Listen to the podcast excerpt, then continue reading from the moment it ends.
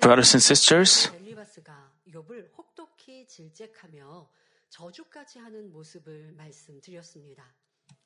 in the last session, we talked about how Job's friend Eliphaz severely criticized Job and even cursed him.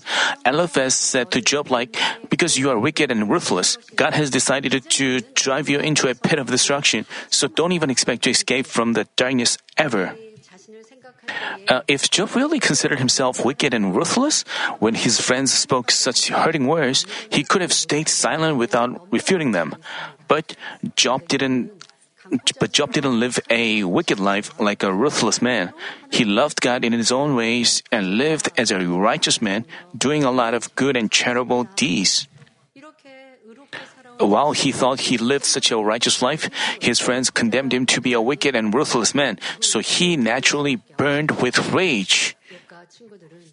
Job and his friends continuously insist on their being right. I told you that it resulted from disputing. As a dispute as a dispute goes on between men, their ill feelings are provoked and a fight occurs. While they don't realize that they've caused others anger, they just point out their faults and criticize them. When you talk with others, we have to be cautious about that.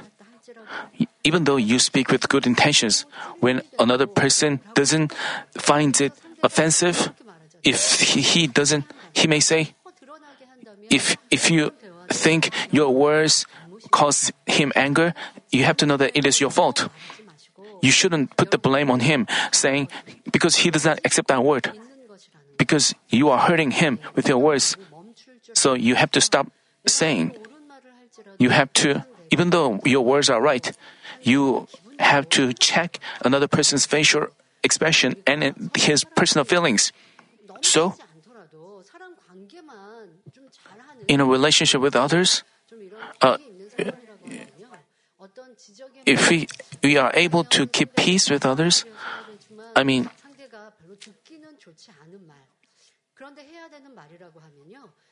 even if we need to say something, we pick a right time when he feels good.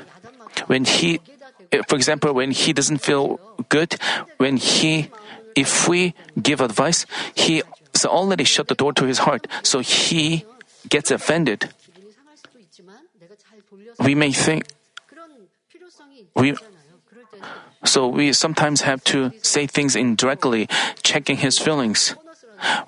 When he finds him in a good mood, we can uh, first say congratulations and then give a piece of advice. So we have to say things wisely. As we heard from the Wednesday service, we have to be considerate of other situation so we can choose the most appropriate time to get advice. But if you just, if you are anxious,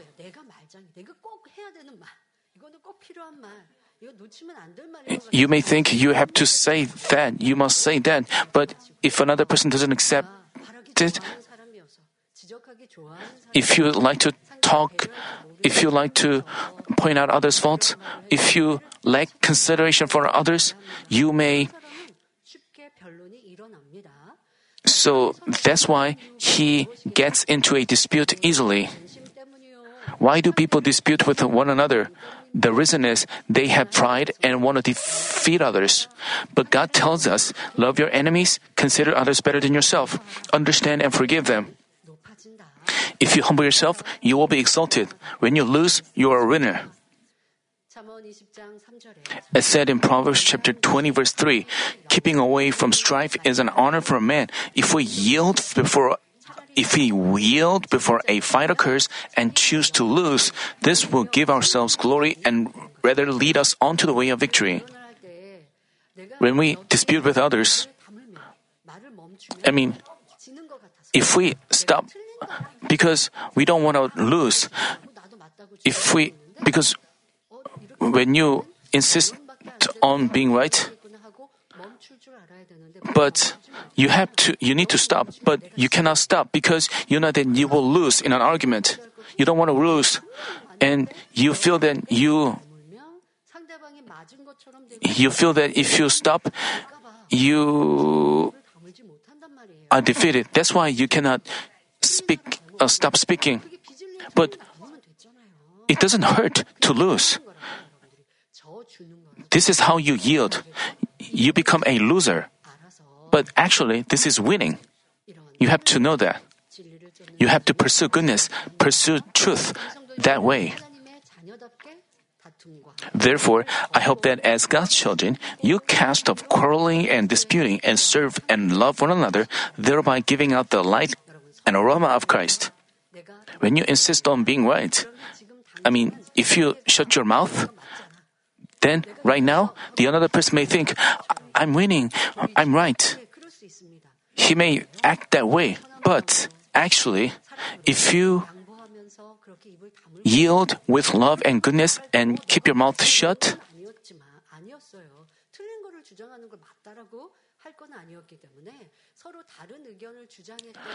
So when you have different opinions, so you keep your mouth shut. When you stop, another person thinks he is a winner. He, he may act that way. But if you pursue goodness and take a step back, after a time passes, another person may have an awakening. The Holy Spirit may work and give an awakening. Even if that doesn't happen, even if it is a worldly people. I mean, when you if that another person he he may f- find himself having this dispute whenever he goes. So he may think about the dispute he had with you and he will have an awakening. Even worldly people may have that awakening. So there are many things that. But people insist on their being right, insist on their opinions, and try to point out how other people are wrong. Such things are common in our conversations. That's why disputes occur and fights, and that develops into a fight.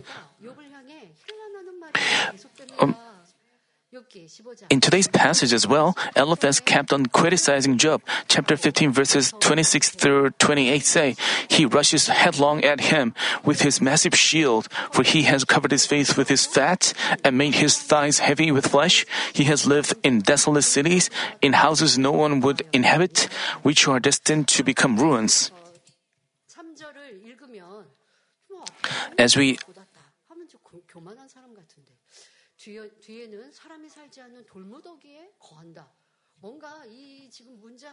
you may think the verses are, um, you may find it difficult to uh, understand the verses.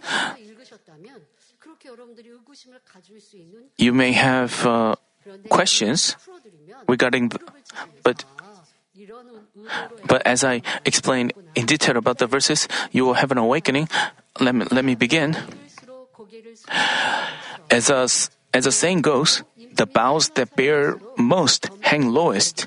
A sophisticated person with a good character acts in humble ways, whereas an arrogant person is inclined to put on airs. From the verse, rushing headlong is one of the behaviors of an arrogant person, and rushing at God with a massive shield signifies repeated disobedience against God.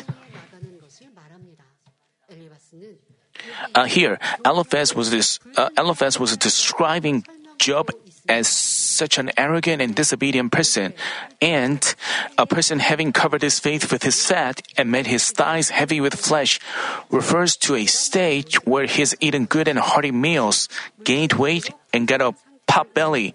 Namely, he has financial abundance.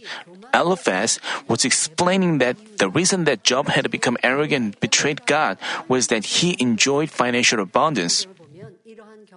In the Bible are many of such cases. With his love for God, Solomon offered 1,000 burnt offerings, uh, and with God's blessings, he was able to enjoy the greatest wealth, honor, and glory among all the kings of Israel. However, enjoying such abundance, he served idols in his final years and left God.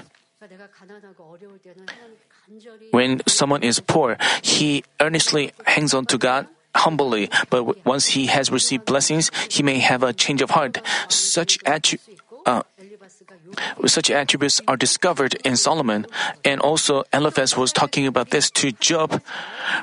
While the Israelites served God well, they enjoyed peace and prosperity. But as the people reached financial abundance and had no trouble, they soon worshipped idols and betrayed God. As a result, with God turning his face away, they suffered a curse, being attacked and taken captive by their neighboring countries and living in bondage.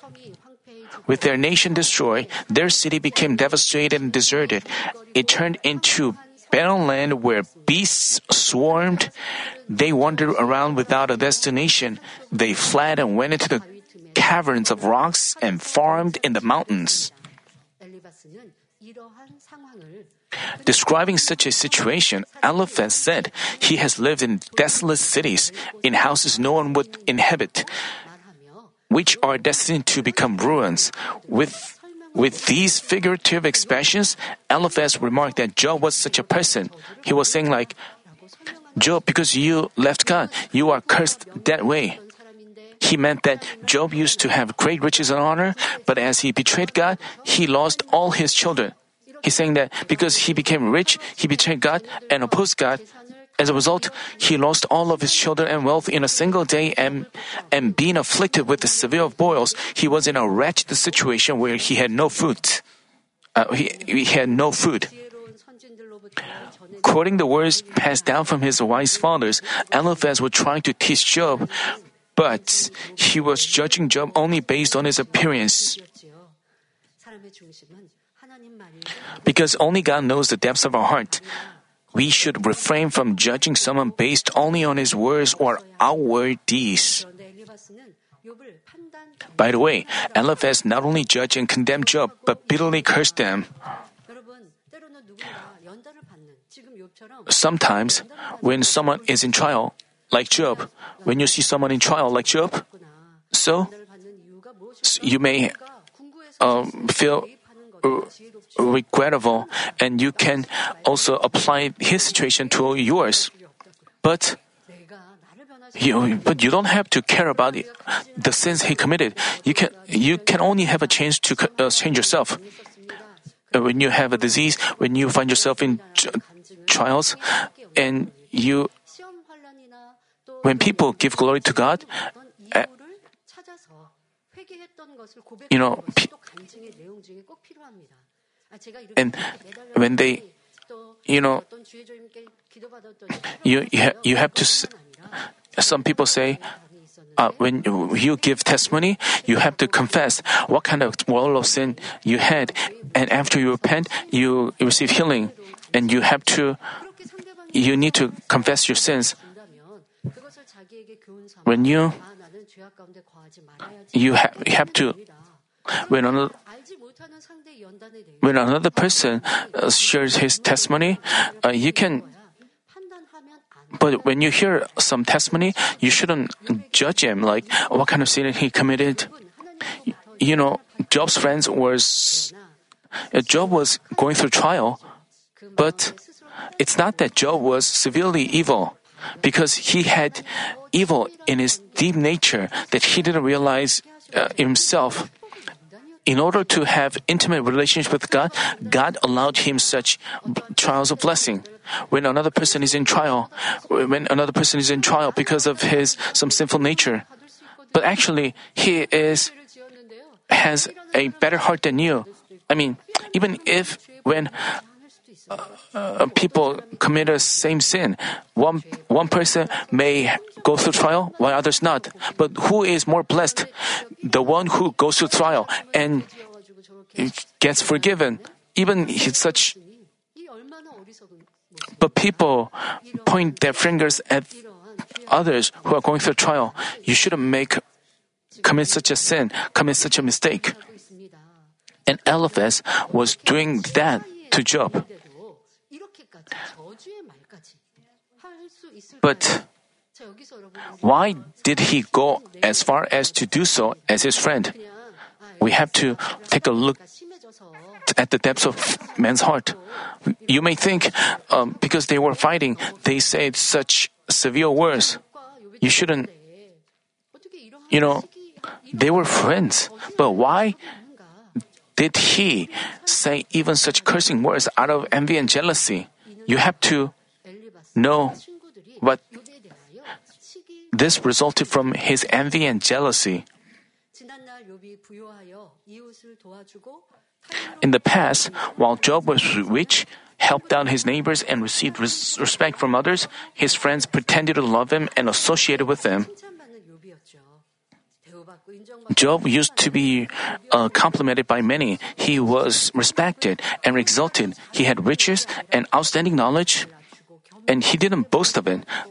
But then, but he humbled himself and humbly helped out others, and he used his wisdom to help uh, to teach others a lesson, and he always helped out others. That's why he was followed by many and was completed by, by many. That's why his friends also followed him around. But as but in their heart were always envy and jealousy against Job. As Job, who was once their object of envy, was facing destruction, the envy and jealousy in their heart just erupted.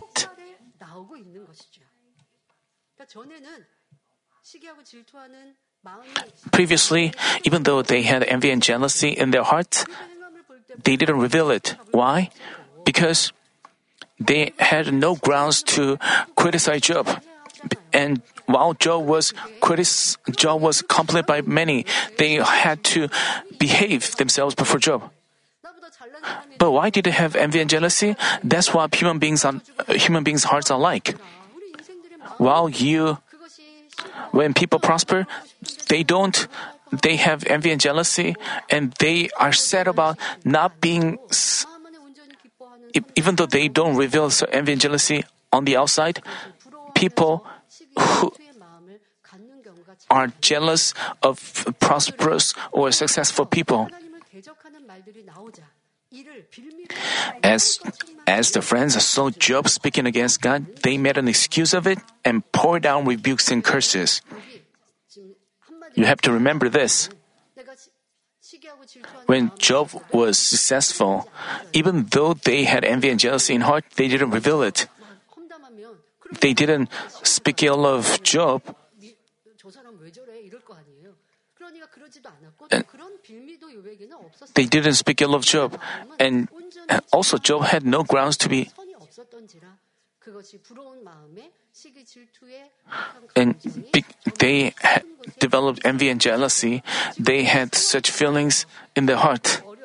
But as Job's situation changed, as Job was in trouble and distress, they began to rebuke and criticize him.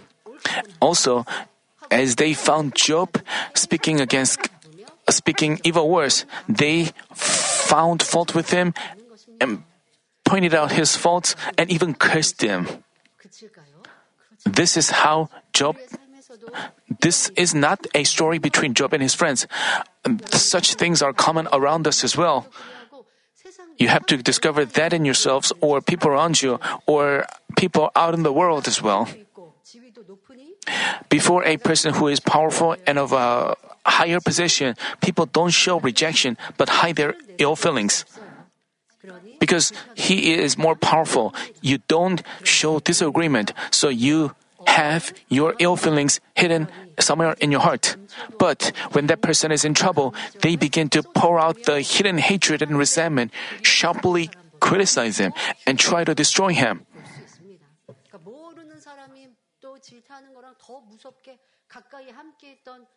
You criticize him.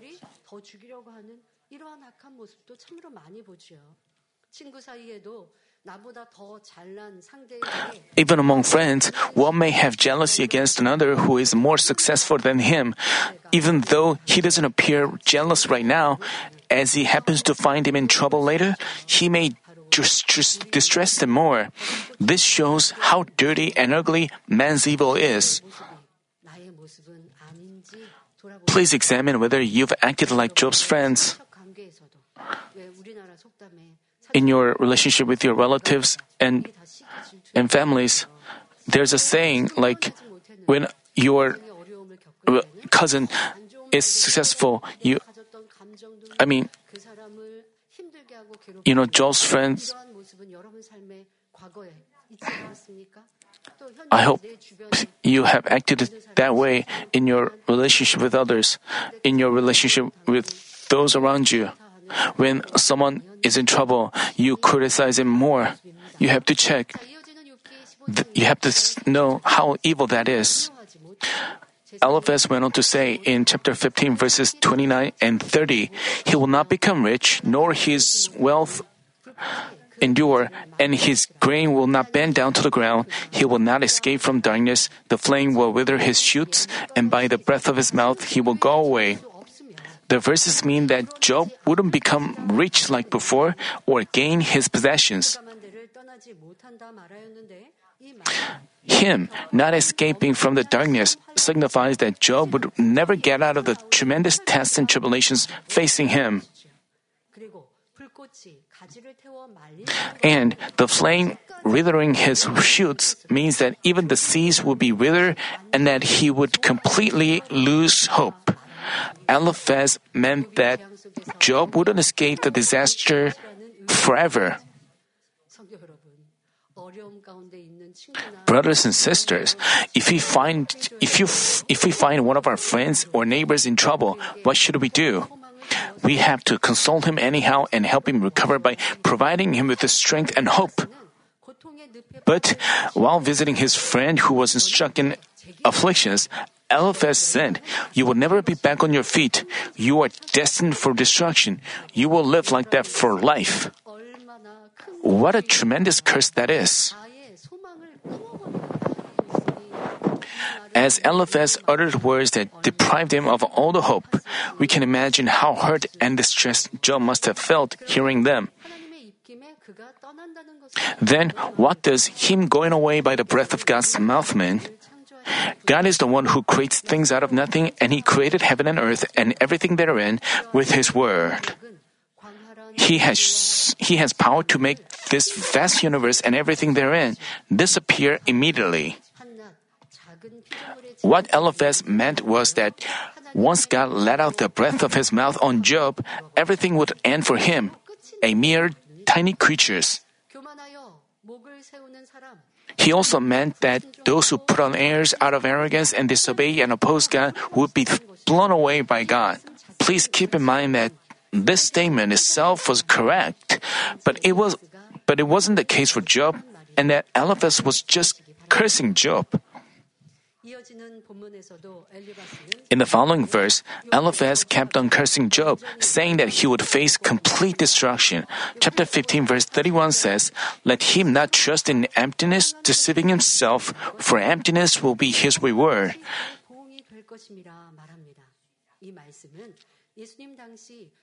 To make it easier to figure out this verse, we can think of the Pharisees, scribes, and high priests back in Jesus' time. They spoke like they loved God, they claimed to keep the law and call themselves righteous. Yet, Jesus rebuked them, calling them whitewashed tombs and hypocrites. Even while Jesus, even while Jesus, who came as the Savior, was right before their eyes, they couldn't recognize him, but crucified him themselves. Nevertheless, they thought they faithfully kept Moses' law and possessed good faith in God.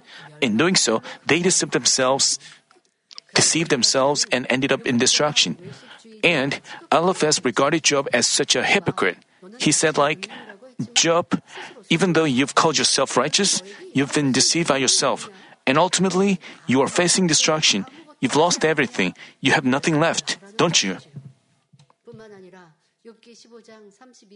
Moreover, he stated in 1532, It will be accomplished before this time, and his palm branch will not be green. He was saying, like, before your time, namely, before you see the light, the curses I've mentioned will come upon you, so you can't even dream of recovery, ever. how evil and wicked that is. But the problem is, you have to check whether you have such thoughts and wor- worse. Even though you don't do it currently, in your past, you, you've spoken or especially if you, if you have spoken such words, you have to feel so regrettable about regretful about that, and you have to offer a apology. You have to also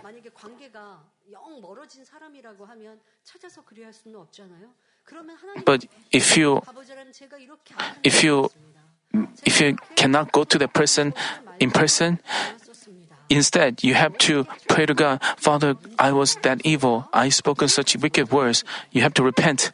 But the problem is, you don't even remember them. Even after you say those words, even though you hurt another person's feelings greatly, but the speaker, you, don't, most people don't even remember the words they spoke so what should we do? So we, from tomorrow, we have the vow prayer meeting. You have to say to God and ask Him, uh, Father God, I may have spoken words that, uh, like Eliphaz, and I didn't make peace with that person. Please remember, make help me remember those words. I hope you pray like that. And also, if you are able to make peace with them, you can make peace. And but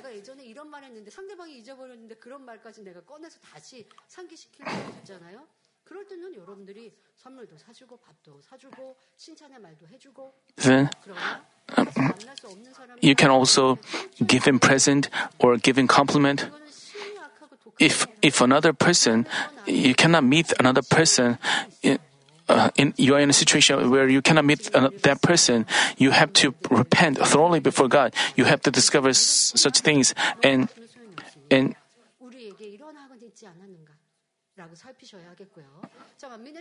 You have to discover whether you have such evil, like Eliphaz. But most people don't say such evil words right now. But they may have thoughts, they may have hatred, they may have resentment. If, if you have harbored such ill feelings, when, when another person who troubled you is in trouble, you, if you, I mean, if you have such, um, such roots of evil, you have to cast them off. I'm talking about the we are going over the Eliphaz's word, you know, as for trees, their branches and leaves have to remain fresh and green to blossom and bear fruits. But he said that the destruction would come before the palm branch became green. Basically, Eliphaz meant to say, Job, you are finished. Saying so, Eliphaz told Job not to have any anticipation or hope for recovery. He told him, he made it clear that Job shouldn't have any uh, hope or anticipation.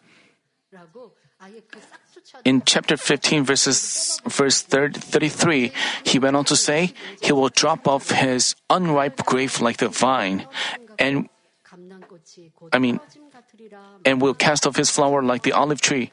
Brothers and sisters, let's say branches of grapes are born on a tree, but if they all suffer from blight and fall off before they are ripe, how vain this is. Farmers, when uh, you have a lot of rain and make all your fruits, you know, you have taken care of the, those fruits in, with great care, but uh, in the face of rain or a typhoon, many of them may fall. We hear news reports that where farmers confess, my one this year's um, crops have ruined. I mean, also, if the flowers of an olive tree, you know, you know, olive olive tree is mentioned many times in the Bible. You know, olive, the pieces of olive is put on, uh, sprinkled on pizza. Uh, we also use that. And that's the fruits of an olive tree. Also, if the flowers on, if the flowers of an olive tree wither too early by wind, by rain or wind, this would severely inhibit the tree from bearing fruits. And Eliphaz commented that Job's fate was exactly like this. Now, let's explore the meaning of the grave of the vine. Jesus said to disciples in John chapter 15 verse 5, I'm the vine, you're the branches. Who, he who abides in me and I in him, he bears much fruit, for apart from me you can do nothing branches have to stay attached to the vine to blossom and bear fruits. If the branches of if the branches break off the vine, soon enough they will wither, get trampled on, and end up being burned. Likewise, if we depart from Jesus Christ, namely, unless we live in the truth, we will become the chaff and end up being thrown into the fire of hell on the judgment day. This is like a grace dropping before their grains are ripe. Such things are common in the Christian life as well. When a vine bearing bunches of grace faces wind and rain, its weak branches break off and some of, some of its fruits drop. Likewise, the enemy devil and Satan brings us tests through our environment or those around us. Through tests and trials, branches break off and fruits fall off. In turn, people whose faith is not perfect or whose or those who haven't stood firm on the truth may lose their faith and leave our Lord. Thus, we have to always stay awake and live in the Word. In doing so, we are more than able to overcome any temptations or tests.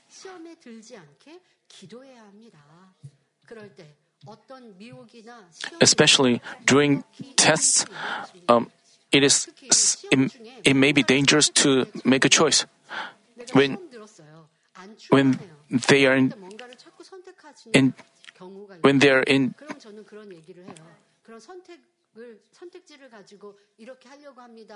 uh, people who fall into temptation, they try to make a choice and they come to me and ask for my advice. I'm trying to make this choice.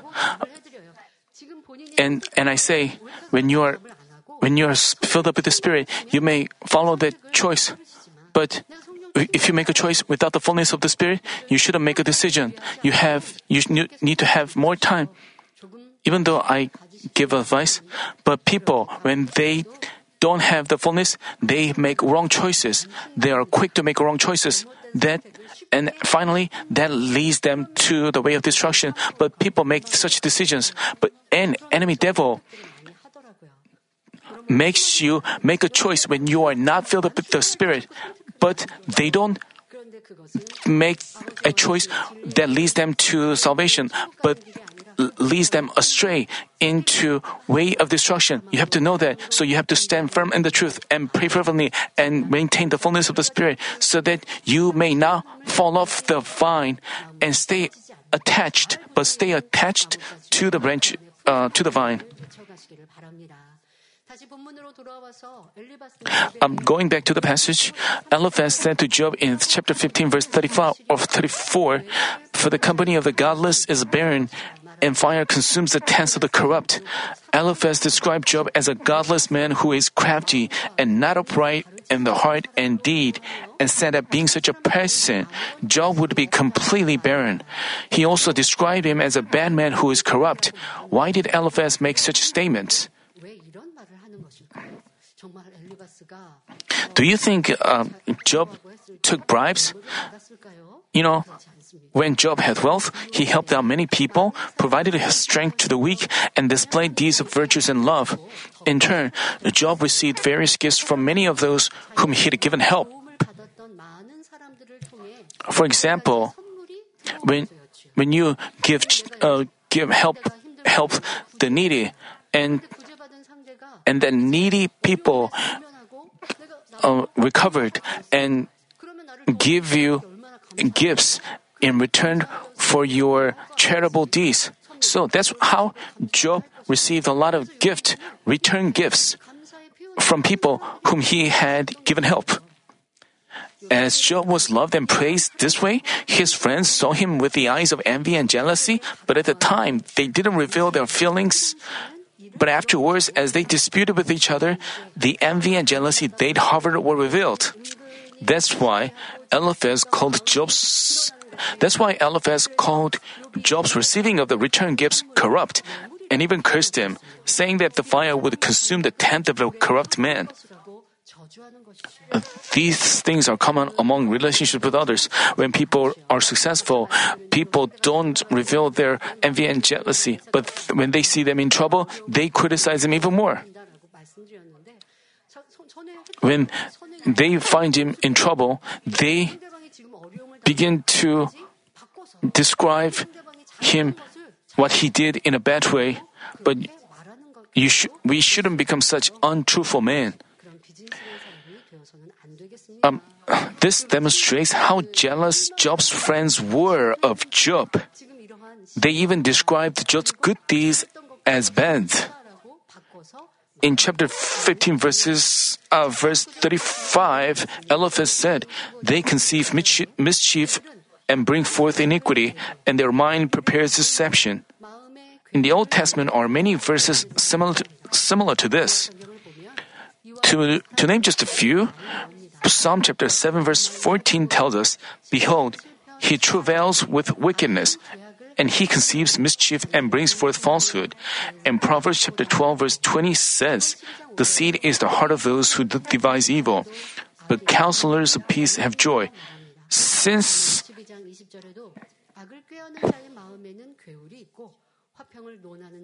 since Eliphaz had heard of these words from his fathers, he quoted them in teaching Job. As the passage says, they conceive mischief and bring forth iniquity. People mostly think about lawlessness with their head, thereby ending up with evil deeds. Those with greed first think about how they would get riches and honor and take away others' possessions, and they plant such desires in their heart. As their heart is provoked, they end up doing evil. Namely, because they have greed, they accept Satan's temptations through thoughts and end up with such evil deeds as fraud, embezzlement, robbery, etc. As we find in Genesis chapter 6 verse 5, before God judged the world with the flood, the world was filled with man's wickedness and every intent of the thoughts of his heart was only evil continually. Because man's heart was evil, his thoughts were evil as well. However, if we have no evil in heart in the first place, Satan cannot work through our thoughts. As said in Matthew chapter 15 verse 18, but the things that proceed out of the mouth come from the heart. If we have no evil in heart, there's no way evil thoughts or deeds come out. How strongly our heart is controlled by either good or evil determines our thoughts and deeds. If we have much goodness, we will think in good ways in all circumstances. But as long as ill feelings and hatred remain in our heart, we get to think in evil ways and our words and deeds become perverted accordingly. In relationships with others, when we have misunderstanding, when we have ill feelings against others, um, another person tells us, you better think in better ways, good ways. Um, you may. So, how can we think in good ways? How think we speak good words? If, if we have goodness in heart, we think and say good ways. But some people judge and condemn others and harbor resentment and have complaints. When they see some person's behavior, they pass judgment. But other people, even when another person does something against him uh, out of evil, but he doesn't think it evil ways. Even another, when another person hates them, they think in good ways. But why do you have to harbor hatred even while another person doesn't hate you?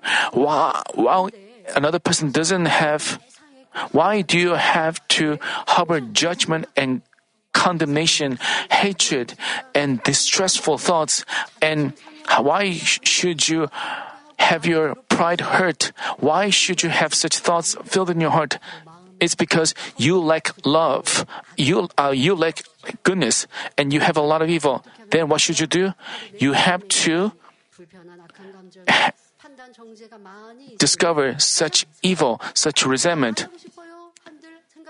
You have to pray to cast off such evil and resentment, and when you find yourself beginning to think in evil, you have to change your thoughts. That way, you can pile up goodness in yourselves. Eliphaz pointed out that because Job's mind and heart were that evil, he was facing such disasters and destruction. It's true that Job had his it's true that Job had displayed evil and arrogant attributes so far, complaining and arguing against God. But that was just an evil part of him, which was revealed during the trials. I've told you several times that Job wasn't such a godless and detestable person as Eliphaz described. With their feelings disturbed, Job's friends talked badly about even his former good and virtuous deeds and criticized him.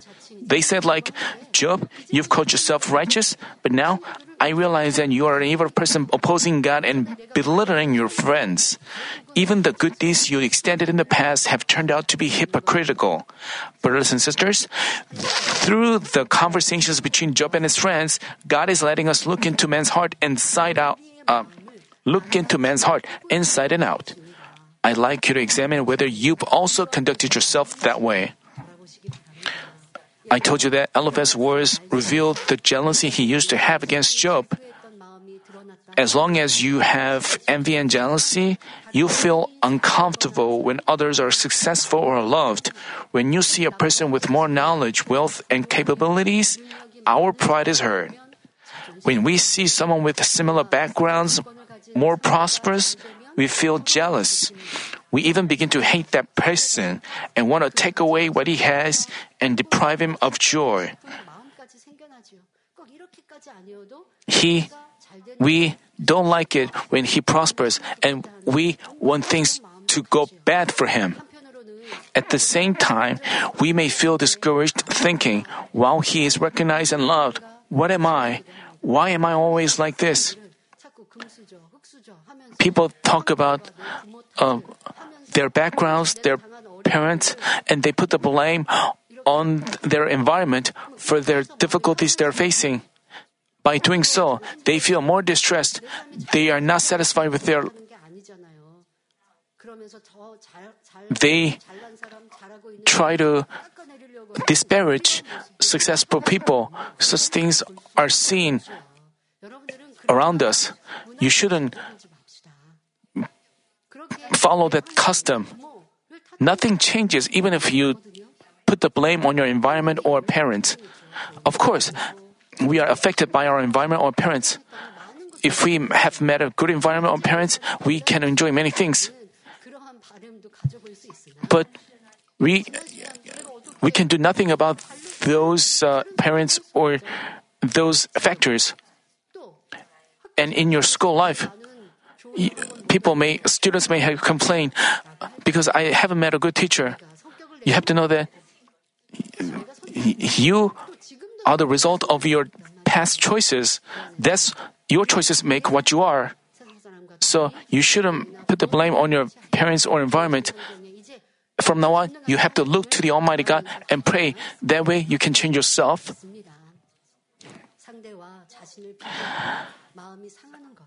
we feel hurt comparing ourselves to Him. You may think that despair has nothing to do with envy and jealousy, but with spiritual love, we rejoice with the truth.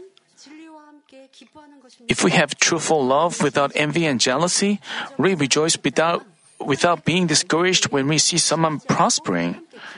Let's say our coworker is complimented. If his shortcomings first come to mind, we have to know that his we have to know that this originates from envy and jealousy. I hope that with this job lecture series, you have a chance, uh, you have a chance to look inside your heart, discover and root out even the roots of evil, and achieve a heart of truth. So far, we've seen how Job's friend Eliphaz criticized Job, saying many condemning words. He was jealous when he saw Job prospering. In his heart were envy and jealousy but he didn't reveal them outwardly. But as Job resented God amidst his trials and dis- disregarded his friends, he became so disturbed in heart to the point where he even cursed them, cursed Job. Then, did Job look back on himself and repent after hearing those cursing words? In the next session, we will go over chapter 16 and see whether Job changed himself or not. Brothers and sisters, let me conclude the message. As Eliphaz saw Job going through trials, he disregarded, condemned, and even cursed them. How did you feel looking at such a scene? Don't, didn't you find Eliphaz as well as Job, who was suffering trials, so pitiful and wretched? Seeing Job, seeing Job in such a wretched situation, Eliphaz must have felt that he was superior to him, but he was never so in light of the truth. While Job was suffering, he disrupted with him, uh, he disputed with him, saying that he was wrong and evil, and even described Job's good deeds as hypocrisy. Such envy and jealousy made him look so pathetic and mean. We have to recognize how evil in ourselves make us look so miserable and pathetic. As I told you earlier, when someone is more successful, we have envy and jealousy. And worldly people try to disparage his success. This is so pathetic. When we disparage others, are we exalted? We become more hum- uh, we are humbled and lowered even more. But when others are successful, when you have nothing to boast of, like your parents and environment, and you find yourself with many you know, when others are successful, you have to rejoice with them. You have to discover the reason. He, they themselves made efforts, and we have to make a lesson out of his case. Then we can become exalted in the end. How wonderful, how gorgeous that is. We have to learn from his merits and make efforts. But if you make confession like because he met good parents, he is better off. If you, if we disparage him and belittle, belittle him like that, you become miserable. You have to know that it is your evil that make you make you wretched and miserable. Do you think you disputed and quarreled with others because you ignored because they ignored you and rejected your words? Do you feel distressed and stressed out because they hate and slandered you?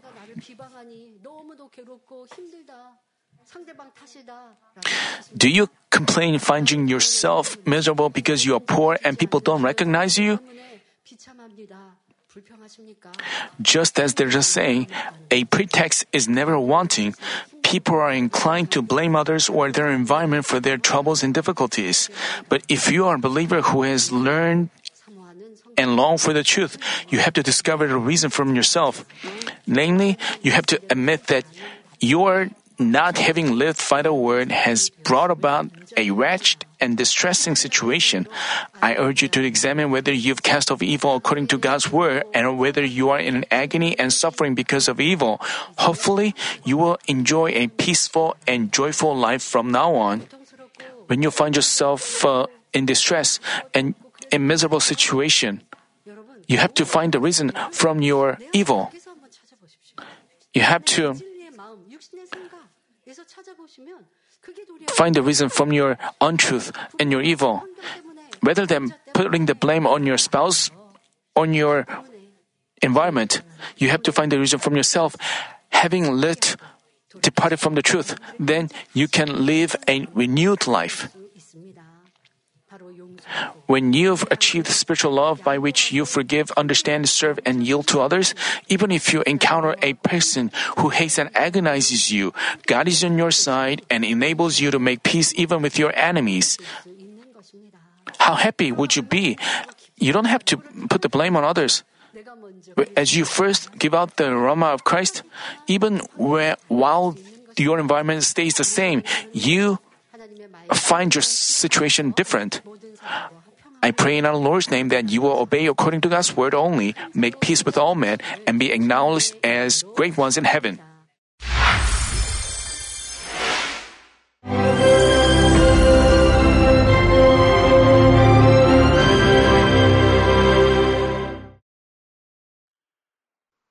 Hallelujah! Almighty Father God of love, please lay your hands on all brothers and sisters receiving this prayer here in attendance. Lay your hands on all the members of the branch churches and local sanctuaries, and all the GCN TV viewers, and those who are watching via satellites, cables, and internet all over the world, transcending space and time. Plant faith in their hearts and drive out their negative thoughts and doubts. Let all the trials and afflictions leave them. By the fire of the Holy Spirit, from head to toe, scorch their sick and affected parts, including all cells, tissues, and nerves, all internal organs and intestines. Let the light of creation come upon them. In the name of the Lord Jesus Christ, I command the enemy devil and Satan, all diseases, germs and viruses, and infirmities, go away. Let the light shine on them. Scorch their incurable and long-term diseases by the fire of the Holy Spirit. Burn all kinds of endemic and contagious diseases like malaria. Be cleansed and made well.